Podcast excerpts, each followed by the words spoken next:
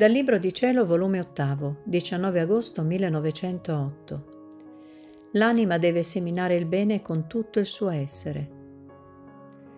Avendo fatto la meditazione che chi semina bene raccoglierà bene e chi semina vizi raccoglierà mali, stavo pensando quale sarebbe il bene che potrei seminare stando nella mia posizione, miseria e inabilità mia. In questo mentre mi son sentita raccogliere e sentivo dirmi nel mio interno.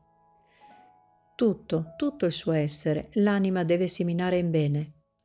L'anima tiene un'intelligenza mentale e questa la deve applicare a comprendere Dio, a pensare sempre a bene, mai far entrare nella mente alcun seme cattivo e questo è seminare bene con la mente. Così della bocca, mai seminare seme cattivo, cioè parole cattive, indegne di un cristiano, ma sempre dire parole sante, utili, buone. Ecco il seminare bene con la bocca. Quindi col cuore amare solo Dio, desiderare, palpitare, tendere a Dio. Ecco seminare bene col cuore.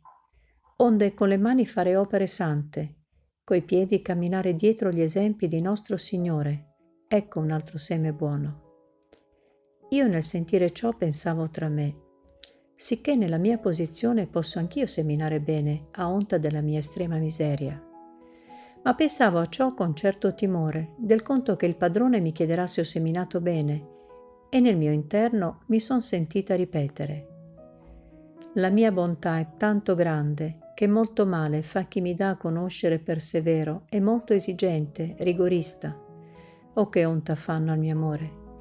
Io non chiederò altro conto che del piccolo terreno loro dato, e non per altro chiederò conto che per dar loro il frutto dei loro raccolti, dando all'intelligenza che quanto più mi avrà compreso in vita, altrettanto di più mi comprenderà in cielo, e quanto più mi comprenderà, tanto più di gaudio e beatitudine verrà inondata, dando il raccolto alla bocca dei vari gusti divini, armonizzando la sua voce sopra tutti gli altri beati, alle opere, dando loro il raccolto dei miei doni, e così di tutto il resto.